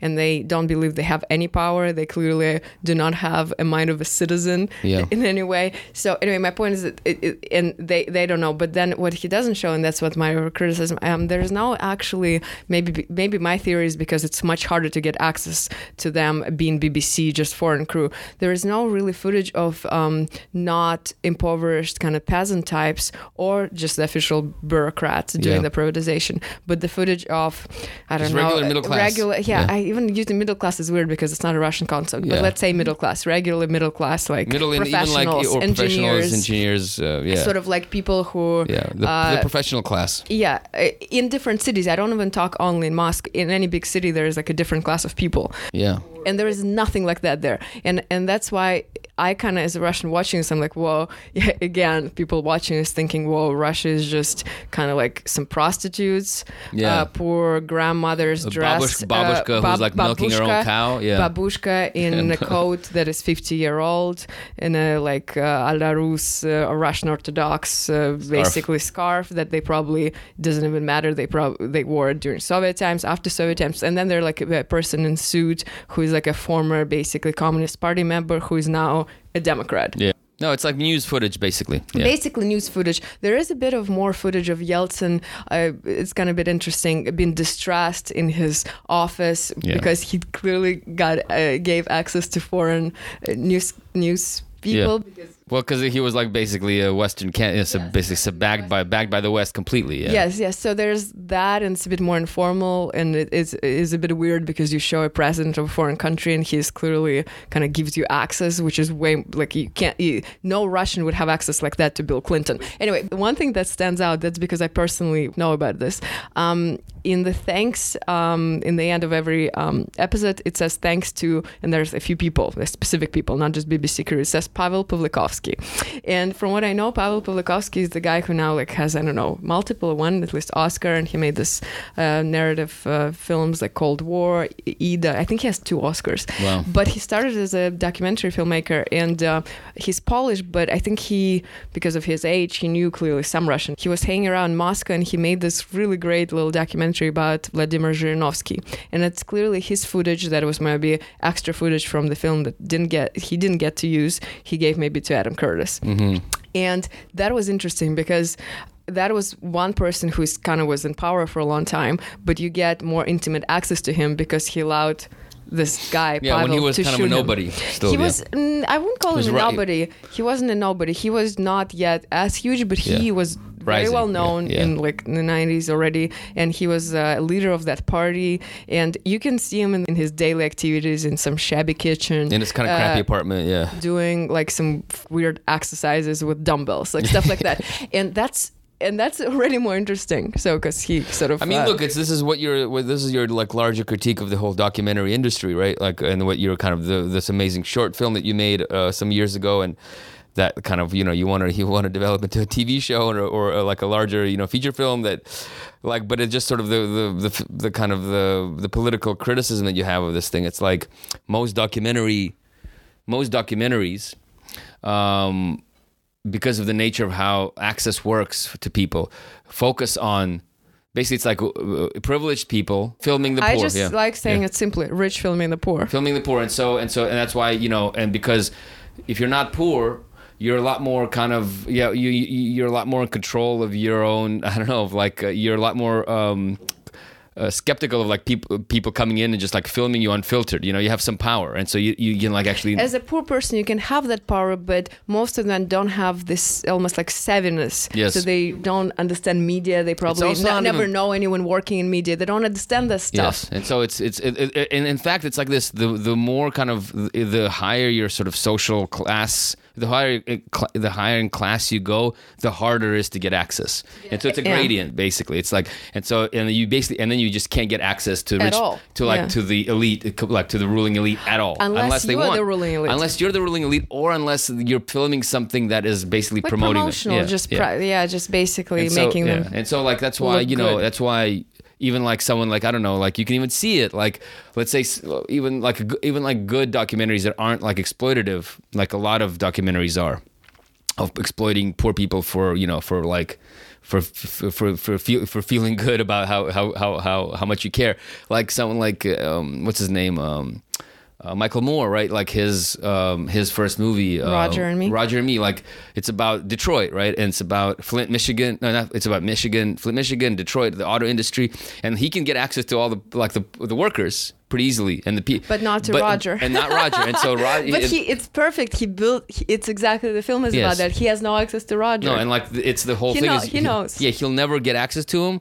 But he, but while he's making the movie, he's hanging out in Old Town, and he's he talks to the right. sort of people who are out of the job, who are like you know basically impoverished and deindustrialized, Flint, Michigan, and so. But that's that's like the best case scenario because he actually he actually makes that part of the journey and makes part make that part of the film, part of the it's kind of conflict. It's very in the open, yes. and also he comes from the people. Yes, so it's different, but like but but that's basically what it is. It's always like.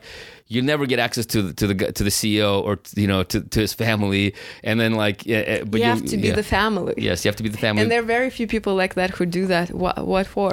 Yeah. Like You don't ever go against your own. Yeah. Jeremy Johnson from Johnson and Johnson did it for a little bit as a young twenty-year-old. Yeah. And it was amazing, I have to say, because yeah. you never get to see that. He's like friends with, he was friends with Ivanka Trump and all those. Yeah.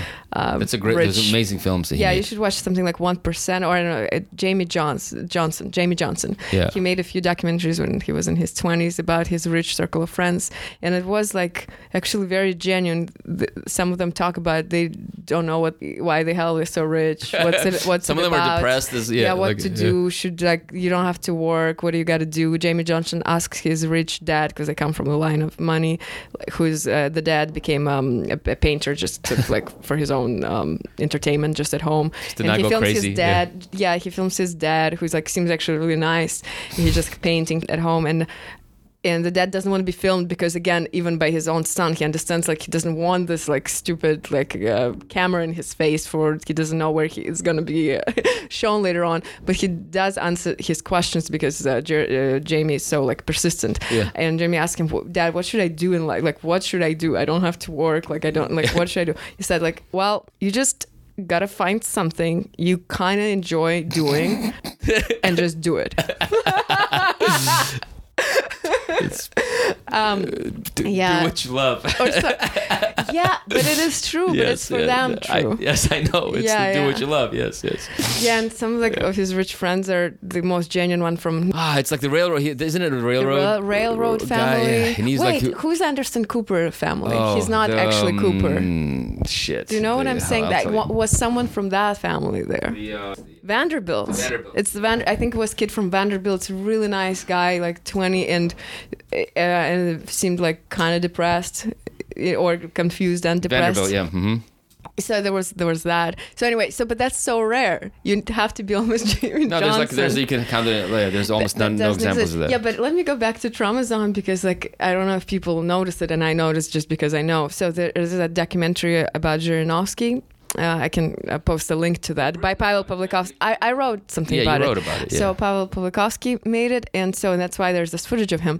And yeah, and it's interesting. Yeah, so he, there's a lot of access to him, which is not common for like a politician like that. But what's interesting, just because you know, I know who Zhirinovsky is. Um, he actually just died, I think, last year. He definitely a clown, and always positioned himself as an opposition to uh, this liberals, and he wanted to restore great Russia. He's kind of this right-wing Russian nationalist, kind of populist, total mumbo jumbo, and he's portrayed by Adam Curtis, oh, yeah. even if it's snippets of him, but it's still it's portraying as a serious politician. And I was waiting, is there going to be some twist? Is there going to be a laugh? Nothing. And if you watch this Pawlikowski movie that he, whatever, it's very short, maybe forty minutes. There, it's so so obvious that while he's posing as this like politician and campaigning and is good at like yapping, mm-hmm. whatever, talking to people, he is just like. Um, Just a clown, like not a clown, like a theater actor almost. Yeah. And he, at some point, just because, you know, again, he gives access to, to Paweł for some reason, he openly says that he had no talents. Yeah. He felt he couldn't sing, couldn't dance, and couldn't yeah. write, and that's why he went into politics early on. Yeah. In, in and the only in reason that he was basically allowed to kind of stay in power, you know, especially under the under the sort of more authoritarian, you know, like Yeltsin and Putin. He was harmless. Because no, because he, what he did is he drew, he kind of like represented this pissed off, like kind of Impover- nationalistic, poor peasant, male yeah. kind of vote almost, you know, right, like the, right. this this actually the, the guy. No, the, not just, female too. Yeah. yeah, I know that, but like, I don't know. There's maybe like a yeah, mostly male. I don't right? know. Maybe I, I don't know what the demographic is, but you know, it's like the people who actually got screwed over and kind of and disenfranchised, and, who, and he represented resentful. them, but he. He was no he, threat to power. He, he took them like into a, a dead end and like in, basically entertained them. You know, yes, that's it. Yes. Yeah, yeah. And like yelled, and he was good at fighting on T V and yelling in parliament and starting fights. He was like a total clown. And I don't know. My point is that he got this wrong. He got many more other things wrong. There's a lot of simplifications and a lot yeah. of. I mean, there's like part of it is part of it is like Adam Curtis's kind of style, which but he. But part of it is like. It's what like almost uh, fifteen years in what seven hours yeah. it's, it's hard it's right? hard it's hard if you I mean like this is something I'm you know having just worked and still kind of working to finish this documentary, you know, a feature documentary about a pretty complicated topic. You know, you have to simplify so much because a documentary can only um, you know uh, get it's across visual, yeah. get across a, a certain amount of information. I mean uh, Adam Curtis sort of gets around that a little bit because he his are they're like visual essays, and he still kind of goes with that style. They're, it's a little bit more stripped down because there's no voiceover. It's more complicated. It's a very it's, it covers a lot of territory. It's a big narrative. You know, it covers a lot of years, and so, but still, you have to you, you have to simplify. That's part of it. That's part of the restriction of the genre. But also, even when Adam Curtis is, you remember his great like blog um, that he did for B B C, for B B C think, right? That was almost like basically like uh, you know uh, like he would like write out a script for his for for, for a documentary because he'd do these little. It was great to see. You could see clips. Almost like the skeleton of his movies. He'd like do this very simple kind of narration or like a, kind of an essay. And uh, and cut in little clips from from from you know the archives, but in a block format. And he would always do this because he likes to set up like you know opposites or have these sort of very very kind of so simple kind of narrative arcs in like.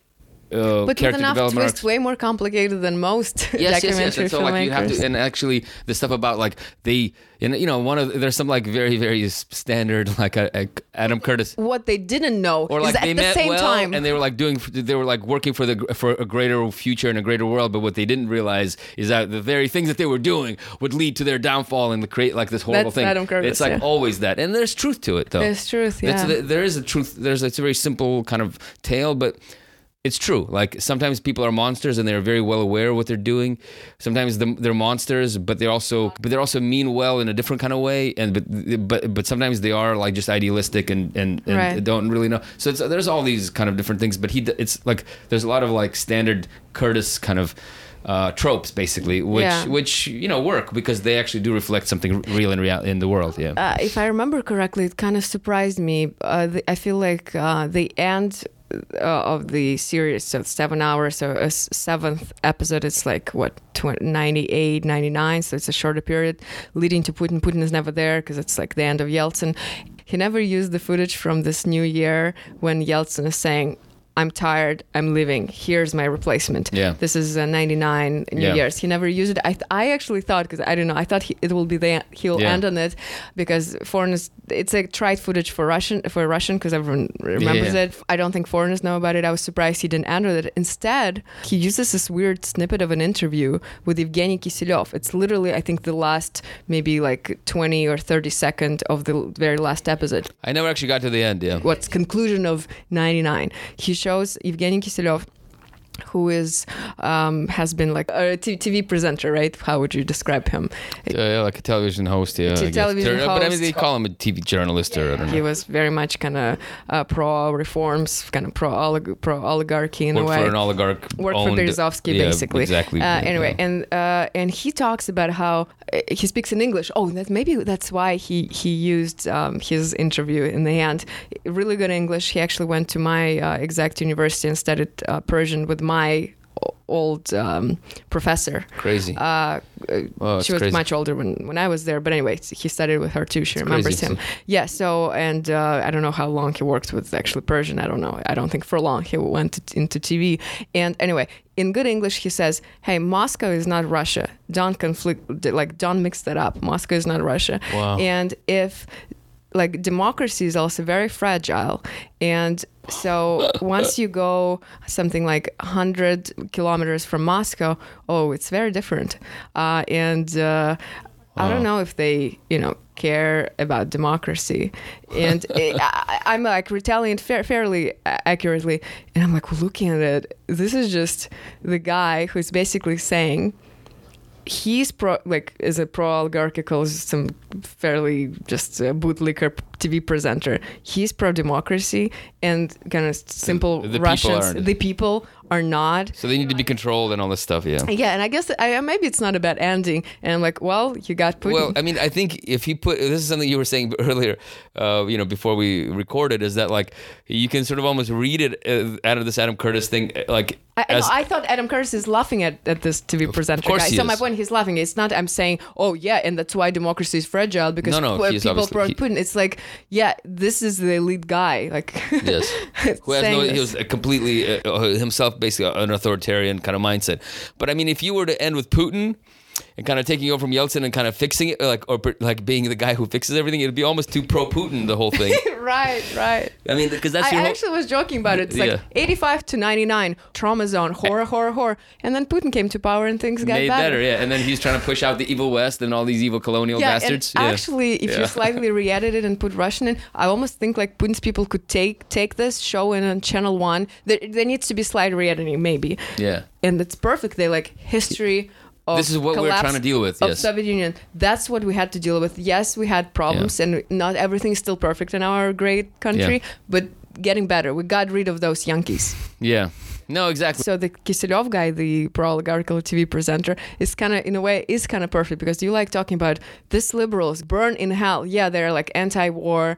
Um, many of them, they like either had to emigrate or what whatnot, whatever. They're yeah. like um, sort of censored now. Yeah. But they're horrible themselves. Even if I don't care that they're anti-war, I'm not going to just side with them yes. by default. They were bad. They were almost like made it possible by agreeing with ninety-three, yes. by not criticizing the authoritarian, right, supporting the, so the, the like the the, the, the, Chechen, the Chechen War. wars and so all that. So anyway, yeah. all the horrible stuff before Putin, they supported. Okay, yes. And now they don't support the bad stuff. Fine. And even some of them supported Putin's come rise to power. I mean, most a lot of most of them because they were he was seen as a guy who would bring stability. Even so, I mean, exactly. So this whole the, the, the it's kind of you know the fact that Putin did this. And did this stupid fucking invasion. I mean, it's almost like it's the it's the best thing that could happen to liberals. I mean, if they're thinking about their reputation in the West, because I mean, obviously their reputation in the West is always already good. Yeah. But like in, in a way, to like even like more whitewashes them because now they can like re- rebrand themselves as like you know purely like good. But yeah, it's like. What this shows is the kind of trauma. I mean, I, I mean, Adam Curtis is obviously making this thing. I don't know how long he was making this film for, but obviously, you know, he was finishing it at least when the war started, right after the war started, and during the during this war, and and in a way, it gives the backstory of how this thing is possible, and like the pent up trauma, the pent up, the pent up aggression, the pent up um, sort of. Um, cynicism and like and like and the total dissolution of any kind of idealism in the country, you know, and and the and, and the, the why no one believes in democracy in, in Russia. Like it's a joke, it's a joke, dirty word, you know. It's not Dermokrat. Yeah, it's like shit, shit, shitocracy. Shitocracy. And so like, and that's why I mean, it, because this this whole democratic experience was a, just a brutality, you know, like like brutality. It just uh, uh, like slaughter, like yeah, inflicted a kind of um, yeah. death and destruction on a society that you only see in, in, in a major war, you know, and so and so and so like this stuff is not even close to playing out, you know, like we're, no. th- this war in Ukraine is it's it's not gonna it's not the it's end. It's continuation of the, the dissolution of Soviet Union. Yeah, the, yeah. The past is just the is inescapable, you know. It's it's it's pretty fucked, um, uh, and. Um, and yeah, so I mean, it's it's a it's a pretty good, it's a great little, it's a great. I, I'll tell you this, I think it starts out, because I started out and I was like not into it, and then, uh, I, yeah, uh, it, it's a great film. I mean, it, it's a great series. It's, it starts out, I think, kind of weak, but it actually it actually improves with every episode. There's my traction, yeah, yeah, it yeah, gets yeah. better. It gets better, so like... If there's a world there, once you get into the world, it grows on you. Yes, yeah. Which, that's why I can understand the Westerns, oh, it's like yeah, riveting. Yeah. I, I watched it in in one sitting or something. No, no, exactly. Um, so, yeah. so, yeah. But, but for those who want, like, a Russian... perspective on um well similar years, actually more nineties than eighties, Generation P is the great book. Yes. I don't know, I think it was translated into English as homo, tra- homo sapiens homo sapiens because it captures the yes. the kind of virtual element yeah. of the nineties, maybe not the poverty but like still the same kind of yeah. trauma zone um sort of um landscape. Yeah, I, I we'll I link feel. to it we'll link to a couple of things we talked about. Yeah, yeah. I don't know, I think I it's we're done I think I'm done we're done I think that's enough for today. I yeah, think. I'll just mention it. I find it's kind of a bit funny connection. So when we went to Point Reyes um, last week, oh. uh, Philip K. Dick's uh, original little house is now inhabited by um, Romanov, Peter Romanov and his wife. Yes. And Peter Romanov supposedly now is actually maybe even the first to the hypothetical Russian throne. Yes. And so I don't know. They'll call up the guy who lives in Philip K. Dick's old house in Point Reyes. Yes, yes. And to lead bring them him. to lead them into the, a bright future. Yeah, because it's interesting because they're sort of Uh, we only talked to the wife. I don't know if the real Romanov was there. She talked to us. She was very friendly. She said that they did go, uh, well, the royals, uh, they did go to Russia in ninety. That element was covered actually in the series, I think ninety-seven or ninety-eight, for the burial of the supposedly found bones of the um, kind of killed royal family. Um, somewhere they found it in the forest uh, in, Ye- in Yekaterinburg. Uh, so, and they went, you know, they went to the official burial to sort of commemorate yeah. the memory of Nicholas and the Would family. They went to Yekater- yeah, they, they, we were at the, at the uh, were we at the, because they have they have a new um, cathedral yeah, uh, yeah. there, yeah, in, in Yekaterinburg, yeah. Yeah, no, I mean, and just to background, because it, we went to Point Reyes, uh, it was it was Evgenia's uh, birthday, and so went we went to Bolinas. We went to Bolinas, and then we took a little side trip to Point Reyes Station, where um, Philip K. Dick wrote some of his great, greatest books, stuff, actually, yeah. and, and one of the few ones that isn't like purely sci-fi, which is Confessions of a Crap Artist about his life there. And so we, yeah, it's fucking weird that we actually, the the, the first house that he lived there with one of with his like earlier wife, actually is occupied by Romanovs. Romanovs. It's like, what the heck? I wonder if Romanovs bought this house on purpose because they're Philip K. Dick fans. I didn't ask. I don't know. Yeah. Because when you're buying that house, you probably know. Because they're connected to their region. They live in the area. So they're like some kind of... Yeah, yeah. There are a bunch of Romanov... Not a bunch. There's like some Romanov yeah. family live in the Mar- connected Marin to San Francisco. Yeah, in Marin County, yeah. I don't know. I mean, but he clearly knew what he was getting into. I mean, the fact that people... You know, if he was very secretive. No, she told us people stop by. Of course, yeah. And like, yeah. Because I was like walking around, like really peering in. Yeah, yeah, yeah, being a being a nuisance. No, but you know, it, it's, it's what's uh, what's funny, and we'll end on this because I think it's where else are we going to talk about this? But the, the, how how like kind of lame it is that Point Reyes doesn't even have like. A, There's no shrines to Philip K. Dick there. Nothing. I went to the bookstore she recommended us to go. Just there's like a, one small main street. There's a bookstore there, and the young woman who worked there, I I, I wasn't even sure she know she knew who Philip K. Dick was. It's very weird. She had to she like, like knew that he was a writer. That they had some books yeah, of his. Yeah. Kind of. Not sure. I think she knew, but then there was nothing there. I'm like so offensive. Yeah. Create a fucking shrine to, to your Philip K. Dick, to I know. your prophet. No, it's it's to really all weird. Our prophets, you know, to our pro- to our prophet. Yeah, yeah. No, but there should be something, not a shrine, but something, nothing. Like there. A board of some kind, like some kind of. Commi- Maybe you can put some pictures from his youth when he lived there. I don't know. Sick. Yeah, this is the guy who made Hollywood like one of the biggest money. Yeah, I know. It's weird. Create something. Yeah. I know. There should be like... Well, your theory is the locals actually don't like him. That's my theory. But I don't know. Or resent his success. Yeah, yeah. Maybe. God damn you. Yeah. Yeah, I also looked up, man, they got that house cheap, I think from like, if the records are right, maybe... It, it is fairly small, but like maybe just only ten or twelve years ago, it cost three hundred thousand dollars. Oh, oh, you mean the Romanovs? Not only are they getting good re- real estate deals, he's next in line to the Russian throne. Fucking bastard. Well, he's smart, but you know what, we know where he lives. He supposedly either works or owns the um, garage repair, what do you call it, car, yeah, the gar- what do you call uh, it repair shop, auto, repair auto shop mechanics on plus. Main Street. What do you so what do you want to do, what, kidnap? No, we just we like have intel. Yeah, but where he is. Okay. And what are you gonna do with it? You're thinking kidnap, we uh, also then pretend to be them?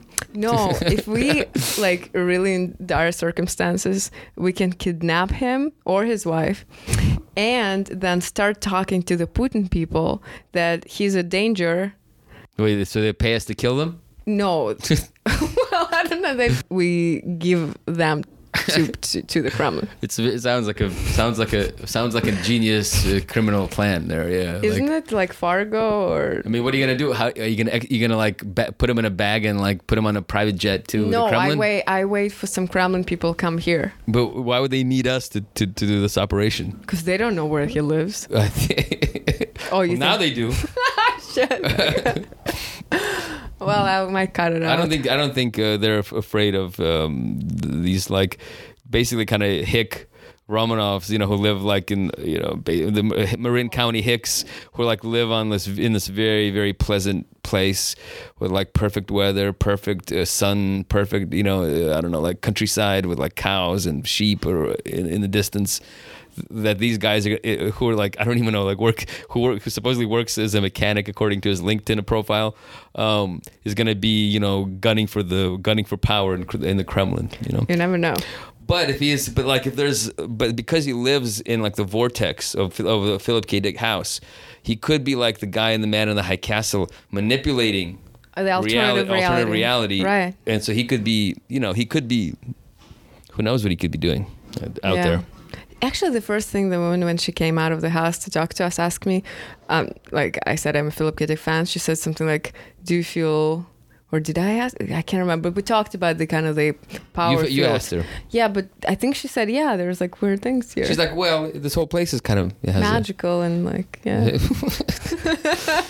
Well, you married into the Romanov family, girl, yeah. you know? You're princess. You're, you're like Princess Anastasia, Anastasia, basically. Anyway, okay. You know, in a parallel reality, we would be king and queen, baby. In parallel reality, we'll be slaving away as some lowly Jews. Or no, no, no. In parallel reality, well, I don't We'd come from... We'd be king lo- of Israel. King and queen of Israel. Huh? I would or just... Judea. No, I would have like ten kids and I would sit at home being like a merchant Jew. We, we, we'd just be like, like drink or, tea. Or we'd be like working the pyramids in the in the ancient Egypt or something. Well, hopefully I just sit at home and drink tea. No one would expect anything of me but kids. That actually sometimes feels you nice. You might also be dead. Because from having well, no, you have good. You you you. you no, I have you, childbearing. No, hips. You proved it. I already proved it. You so can give birth. I yeah. think you know. My place is in the kitchen drinking tea. Maybe I'll have one servant I can order around. Yeah. Okay, that's it. Um, till next time, right? Till next time. Bye. Bye.